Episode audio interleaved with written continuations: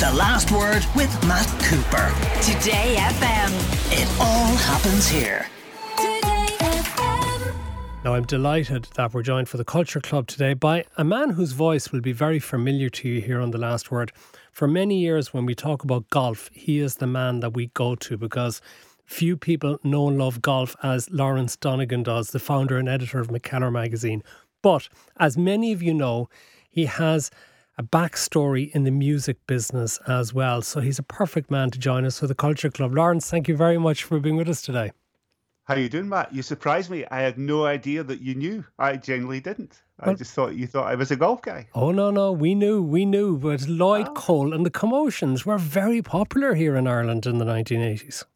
We certainly were. I I remember going to I can't some big award ceremony. We didn't win. REM won I don't know what it was, best newcomer or something, and uh, spending a few days in Dublin, you know, getting absolutely hammered. I have to confess.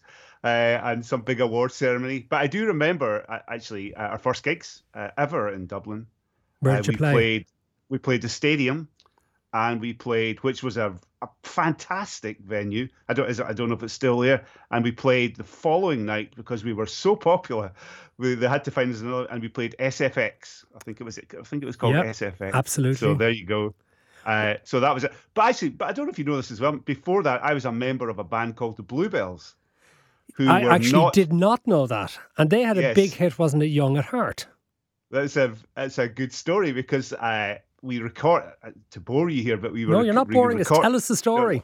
No, we recorded a song in uh, in Inverness. I, I remember it was a dank December, and we recorded four songs.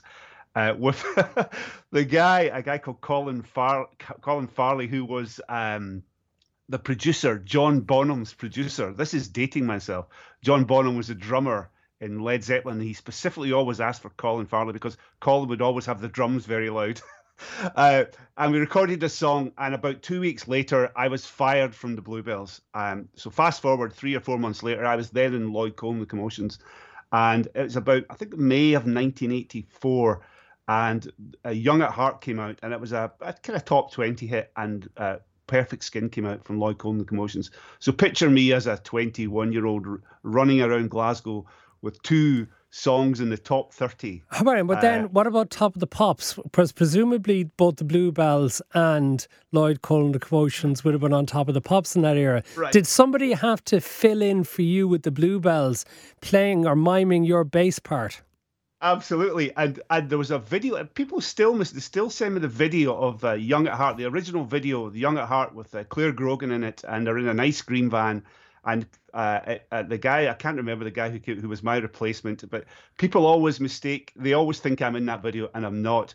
But the big thing with uh, Young at Heart, fast forward ten years, and it, it, appeared on a Volkswagen advert and went to number one. That's when it really became a huge hit. I hope you got loads of uh, royalties out of that, did you? Uh, oh, you, I, oh no! I, I, thought we were building up to a no there. All right. No, no. I, am afraid I'm falling to the Gilbert O'Sullivan ca- category of getting absolutely screwed with royalties. But I mean, who cares? You know, life is short.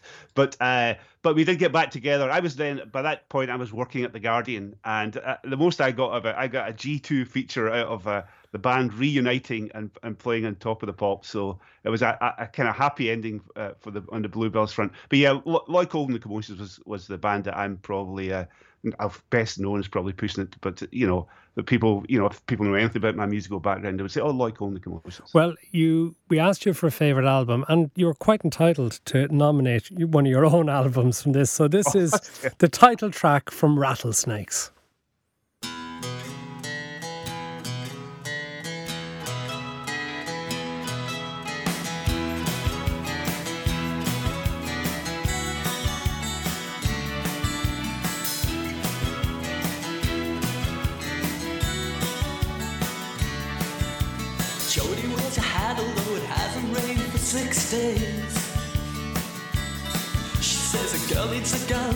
Days, on account of all the rattlesnakes.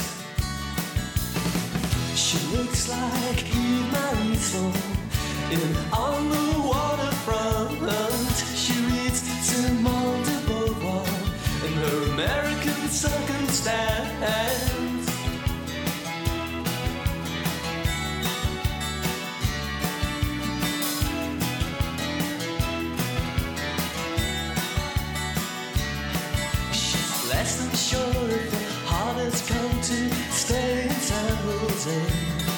And the never-born child still haunts her as she speeds down the freeway. As she tries her luck with the traffic police out of or in spite.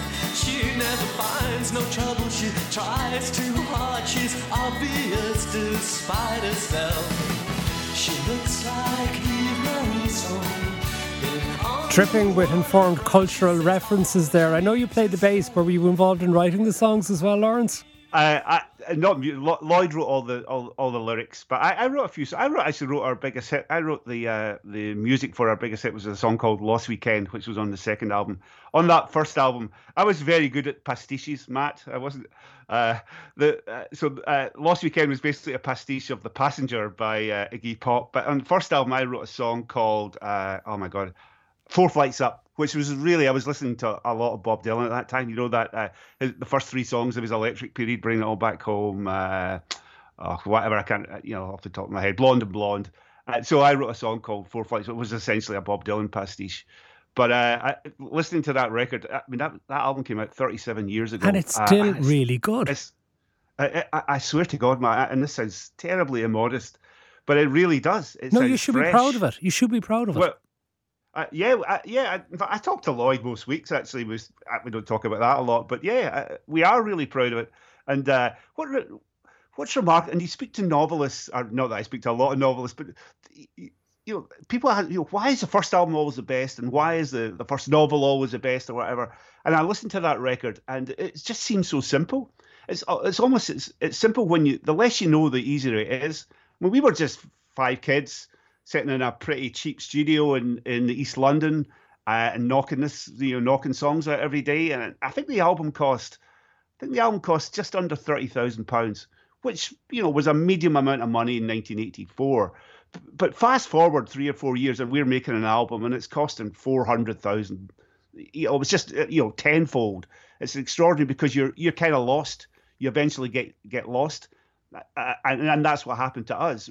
You know, we went in with that first record. It wasn't a you know, people say, "Oh, we got all you've had your whole life to, life to write the first ten songs. That's why the first album's great, then you've got one year to write the next." It really wasn't like that. It was a, a kind of innocence, I, I, and you you just didn't overthink it, and you just went in, and you just did it. And lo and behold, again, I get barely a day goes past without I, I don't get an email or somebody will send me something on Twitter.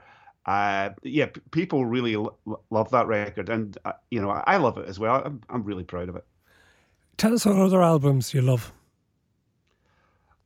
Yeah, I, when you guys asked me about this, I, I felt kind of embarrassed because my list, I mean, my taste seemed to be stuck, you know, pre 1990. I mean, you know, my, my son's 16, and I mean, I, I just have turned into this terrible old person in the car. Please turn that off. Please turn that off. Uh, but, but but yeah, I'm kind of stuck again. When I was when I was a musician, uh, you know, that's what the records I used to listen to the same records again and again. You know, like Pet Sounds by the Beach Boys. Again, hardly an original choice, but just a wonderful. When you, you think about it, I think it, was, it came out in 1968. You know, people always make the comparison between Pet Sounds uh, uh, and Sergeant Pepper's. Uh, you know, because Sergeant Pepper's, the Beatles album, was a response to Pet Sounds because it was so inventive and ingenious and melodically just different. Uh, but Pet Sounds is streets ahead of. I always thought it was Pet, Sounds was streets ahead of Sergeant Pepper's. Um, uh, the other one I, I loved. Again, I saw the band a, a few times around this time. It was Roxy Music, the third, the third Roxy Music album, Stranded. Again, slightly, even at the time, I think in 19, I I can't, 1981, maybe 1980. uh, At the you know, Roxy Music weren't seen because that was right in the heart of the punk revolution, of which I was part. uh, I'm proud to say. Uh, but Roxy were kind of seen as a mainstream band, but listening back and you listen to it closely, and it's just a, again a wonderfully complex, uh, a co- complex record, melodically complex, but great playing, uh, good players, uh, just a very stylish band, and, and you know people sneered at the time Roxy Music, well they're not punk, but actually you look back five, ten years later, and really they really were, they were kind of different. Uh, so those two, and again a band again, if you were in the, I'm sure it's the same in the Dublin music scene around that period. In the Glasgow music scene where I was imbued, Uh, we Talking Heads. There was a there was a uh, a group of American bands you know, who came out of New York, CBGB's uh, Television, Blondie, Talking Heads was another one. Again, Talking Heads were, you know, just in terms of inventiveness, and I think David Byrne has proved that, you know, in his career since. Uh, you could choose any one of the, the Talking Heads album, but the great one to me is uh, is Fear Music, the third album, which again, just a, a you know, great song after great song, just a you know a, a brilliant inventive band. And actually, with Cole and the Commotions, it was one of the proudest nights of my life. We were playing a gig in New York, and uh, lo and behold, who comes along but uh, Tina Weymouth and Chris Frantz, uh, the, the, the great rhythm section of Talking Heads, and it, we got to meet them, which was uh, you know there's there's a lot of bad times in being in a rock band, but there's a lot of good times as well. And that, that was a really you a mentioned really the night. Beatles, but you also picked out another Beatles album, Abbey Road. I did. Yeah, I, I, later in my life when I was a journalist, I became a very good friend with a guy called Derek Taylor, who was the Beatles PR man. A really, a really cool old guy. Uh, uh, and uh, you know, he get I would have lunch with him all the time, and he was very into politics. And I was actually working in the House of Commons for a little time uh, for a, an MP pal of mine, and he. Uh, you know, I used to get all the great Beatles stories. And I, whole my whole life, I always thought the best Beatles album was Abbey Road. And Derek told me one night, he said, you know, everybody goes on about Sergeant Pepper's, uh, but we, the Beatles gang, the Beatles themselves, the guys around the Beatles, they all knew that Abbey Road was was the best record, and it is. It's just a magnificent uh, album. Again, great track after great track. Uh, I, it was always my favourite. Always my favourite, and I've been listening to it a lot recently, simply because it's uh, the new uh, Beatles docu. I don't know if you've seen it yet. You might have been the privileged position. No, I haven't. To be able to see it. Yeah. So that I think that comes out. Uh, I think it comes out next week. Uh, six hours of uh, uh, of tapes, videos done by Peter Jackson, who did the Lord of the Rings trilogy. I'm really, really looking forward to that. But yeah, Abbey Road was again was the one for me. Well, let's hear a little bit of "Come Together."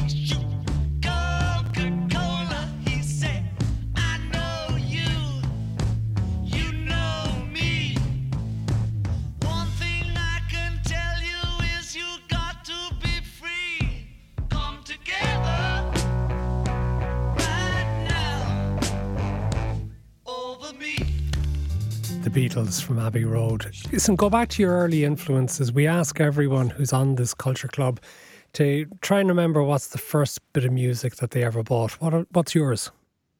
Uh, I, I really remember, specifically remember this. Uh, it was at a record store called Bruce's in Stirling, my hometown of Stirling in Scotland. Bruce Findlay was the guy who I still know Bruce. He's still kicking around. I went in one Saturday. I, I was working as a commis waiter, uh, Matt. Uh, you know, 15 years old, and saved my money and I went in and I bought uh, Oh Bondage Up Yours by X-Ray Spex. And I'll never forget my mother's reaction when I came home. and I bought Watching the Detectives by Elvis Costello. Uh, two great singles. Uh, I'm sure I've still got them in a box somewhere uh, buried in the basement of this house. Uh, I, I, was really into John Peel at the time. Uh, and he played he played those two records on endless rotation. Uh, so that that was the, the first two the first two records I bought, took them home. My mother was appalled. Oh, what on earth is this? Uh, we were a nice Catholic family living in a rural Scottish town, and Oh Bondage Up Yours was not. Uh... And you won't be surprised if I tell you, Lawrence, that's not the one we're going to play. We're going to play Elvis Costello on the attractions.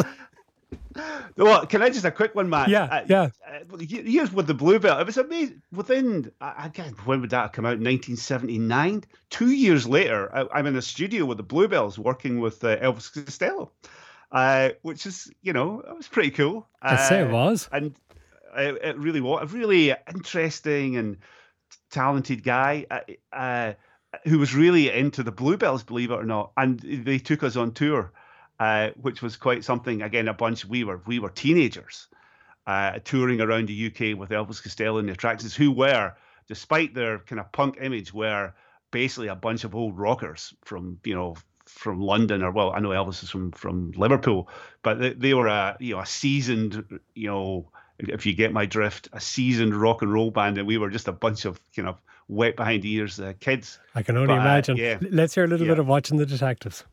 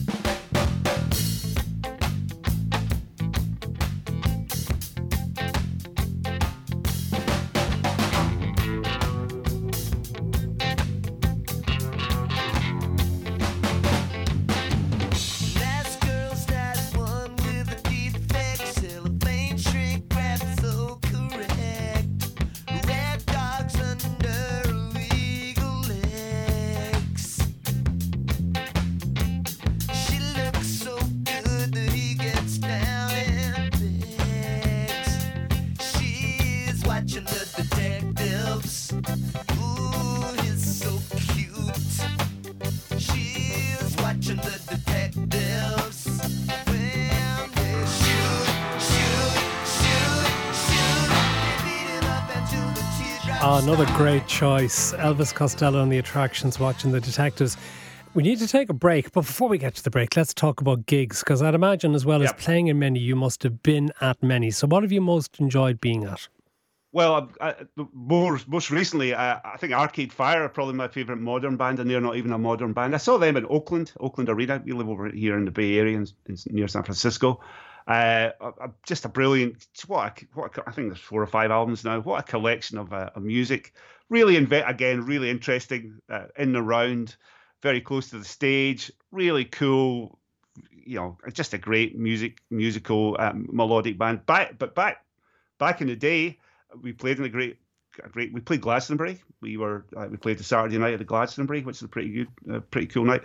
But the one tour we did a great tour uh, through the summer. Uh, we played a lot of outdoor gigs with a with a U two, and the one I really really remember uh, w- was a, a festival in, in Belgium called Torhout.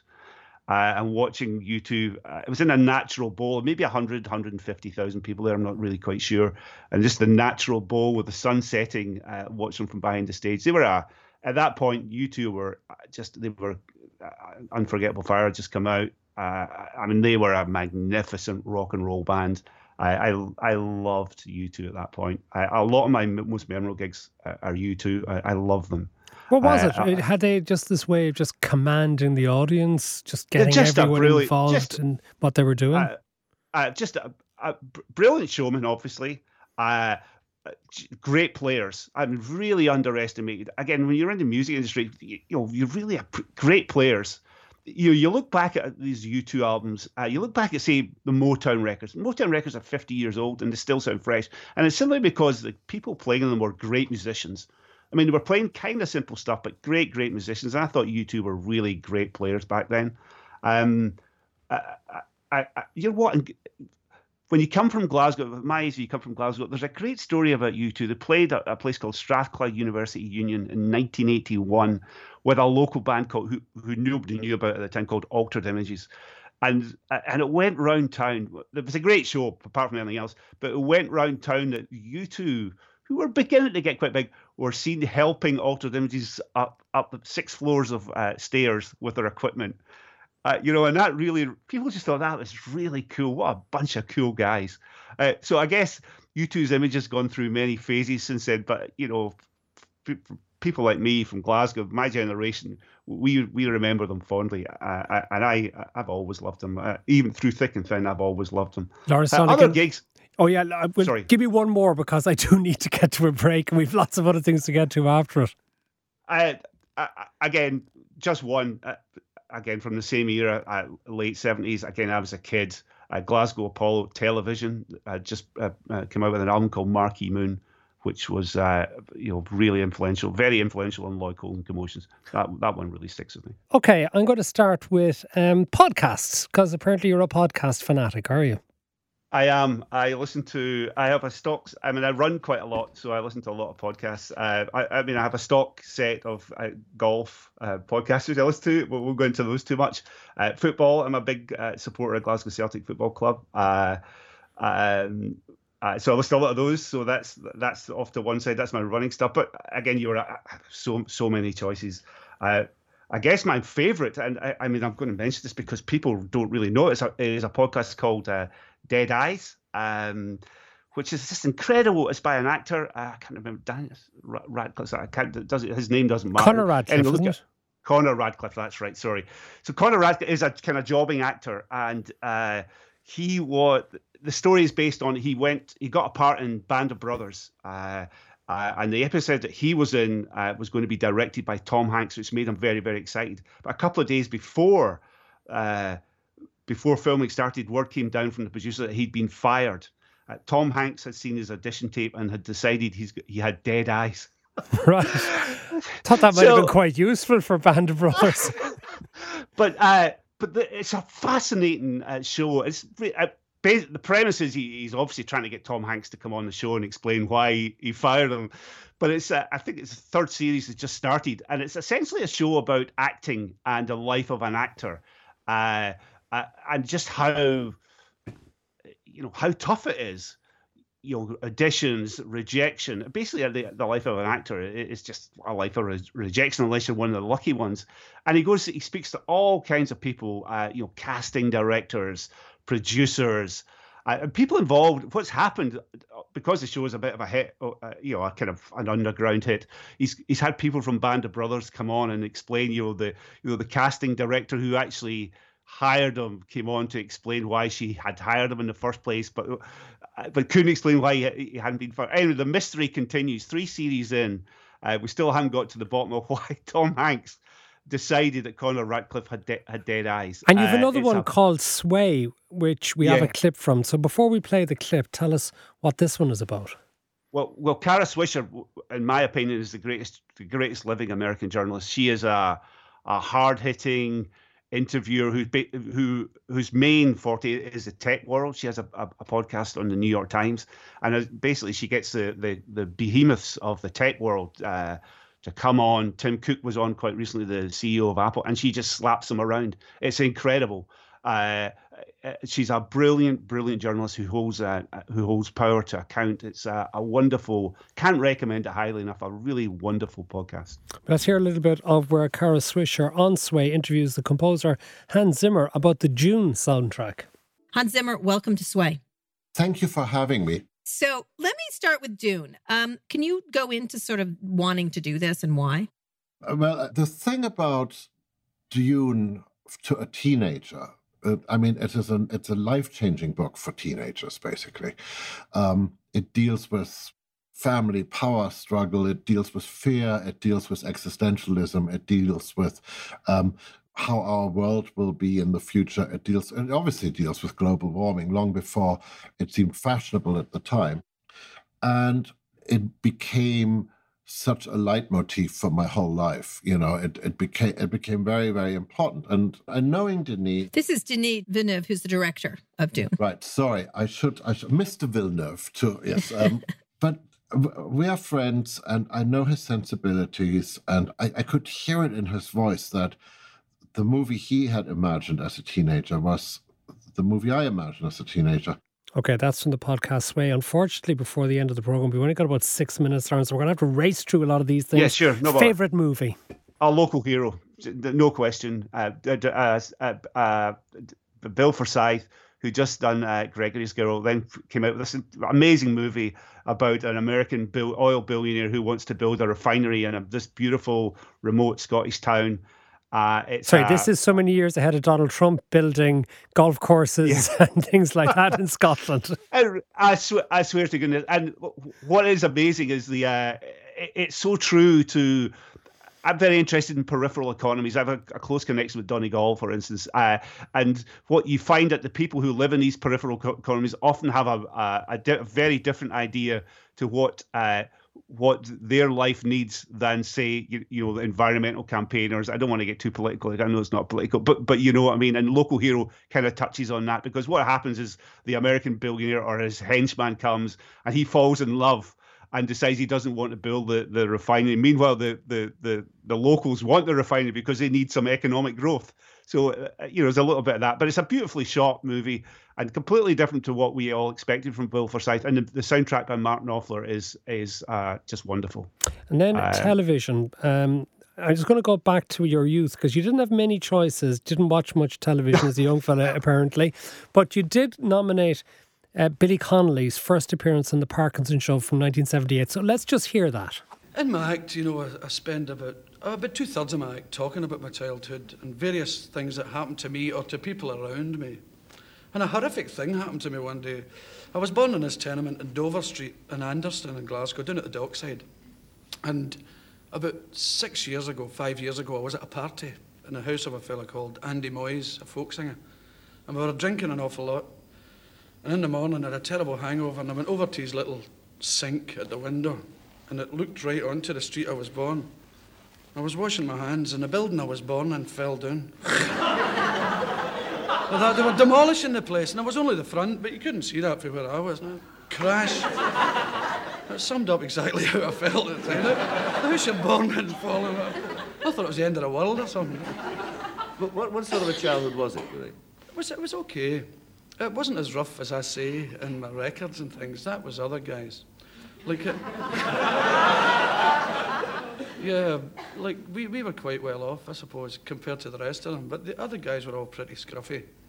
And the big holes in the jumper, you know, and the jaggy back haircuts and the wellies. And everybody was pretty awful.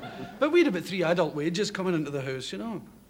So it was fair enough for me. But it was the things I sing about are things I saw when I was a kid. Yes, like what? Well, just as I say, like, like the wellies and these maniac school teachers, you know. Well, these, you know, the, the middle class ladies coming in and saying, Now, William, sit down and put your hands behind your back. You sit on a deal like that. you know, and I say, Your writing's bad. I say, My hands are behind my back. Billy Connolly, uh, how important a cultural thing was he for somebody growing Huge. up in Scotland? Huge, uh, be- because the BBC was a this you know remote you know institution you know full of posh people and and to see uh, we were so proud of Billy Connolly.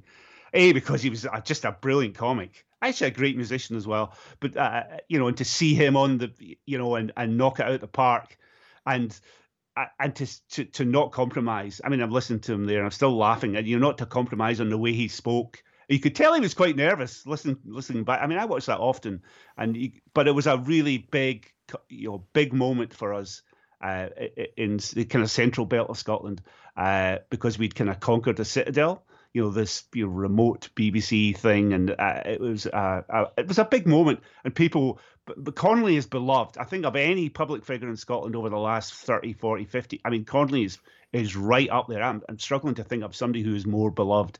Uh, you know, which was the reaction to you know you announced he was kind of you know had Parkinson's recently, and you know people are, are devastated. Uh, you know, whenever you know whenever he comes up, you know he I get as I say he is utterly beloved, and and it started with that that appearance on the Parkinson show. You are in common with so many people have nominated as your current favourite as Succession, which of course also has Yeah. a Scottish actor at the helm. I'm not sure many people realise that Logan Roy, played by Brian Cox, and Brian Cox is from Dundee. He is well. There was a, in, I think in series two they had the big trip to the the V and A in Dundee. Beautiful, a beautiful building. Actually, I've been there myself. Uh, if you're pl- playing golf at St Andrews, you can nip over for the afternoon to go to the V and A. Uh, yeah, it's uh, it's really hard to write TV shows about TV shows. I, I- I mean, Aaron Sorkin uh, did it. Who Aaron Sorkin wrote the uh, wrote the West Wing, and he tried it. Uh, he actually had a couple of shows about TV shows. He did one called Sports Night, and he did one called uh, Newsroom. But Succession. Um, uh, sorry, I'm thinking about the morning show. Sorry, but Succession, yeah, it's a brilliantly funny show. I don't know if you saw the latest episode of the weekend. No, don't. I actually didn't get a chance to watch it yet, so don't give anything away, please. I'm watching it tonight. Uh, yeah, so I really, uh, it's just uh, very funny, uh, and again, obviously closely, you know, paralleling the Murdoch family, the two brothers and the sister. Uh, really, uh, a a really funny and and, and wise show. The And- other one I, I I did mention was the morning show, which I was getting confused about. But again, the morning show uh, uh, with Jennifer Aniston and Reese Witherspoon, a phenomenal show about a TV show. All right, listen, unfortunately, we're not going to get time to get to your favourite author, Tom Perotto. Is that how I pronounce it? No, Tom Tom, Tom Perrotta, Yeah. the Steinberg, oh, the Steinberg, the Steinberg of uh, suburbia. So. Okay, well, I must check him out because you've given me lots of things to go back and listen to in particular and see. Lawrence Donegan, it's been great talking to you about something entirely different to golf, but I look forward to talking to you about golf again many times in years to come here on The Last Word. It's been great having you on the Culture Club. Thank you so much for joining us. Thanks for having me, Matt. All the best, mate. The Last Word with Matt Cooper. Weekdays from 4.30. Today